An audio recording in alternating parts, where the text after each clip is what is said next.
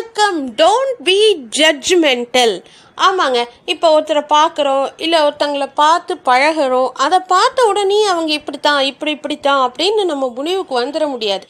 ஏன்னா கரும்பார மனசிலும் பூ பூக்கும் அப்படிங்கிறாங்க. அதே மாதிரி don't judge a book by its கவர்னு இதெல்லாம் ஏன் சொல்கிறாங்க அதாவது இப்போ ஒரு எக்ஸாம்பிளுக்கு எடுத்துக்கோங்களேன். நான் அன்னைக்கே சொன்ன மாதிரி குருசாமி என்று கூப்பிடப்பட்ட நம்பியார் அவர்கள். அவர் வந்து வில்லன்லேயும் வில்லன் மகா வில்லன் அப்படின்னு சொல்லலாம். ஆனால் அவர் நிஜ வாழ்க்கையில் அவ்வளோ ஒரு கோல்டன் பர்சன் அப்படின்னு பேர் வாங்கியிருக்காரு. ஸோ இந்த மாதிரி எல்லாம் நம்ம வந்து தெரிஞ்சுக்கணும். எதுவாக இருந்தாலும் ஒரு ஒருத்தங்க கிட்ட பழகுறீங்களா? அதை வந்து கொஞ்சம் நீங்கள் வந்து ஆராய்ச்சி பண்ணி பழகுங்க. எடுத்த எடுப்புலேயே வந்து இவங்க இப்படிதான்ப்பா இதுதான்ப்பா அப்படின்னு முடிவு பண்ணிடாதீங்க. அவங்களுக்குள்ளேயும் மனசு இருக்கும். அவங்களுக்கும் ஃபீலிங் இருக்கும்.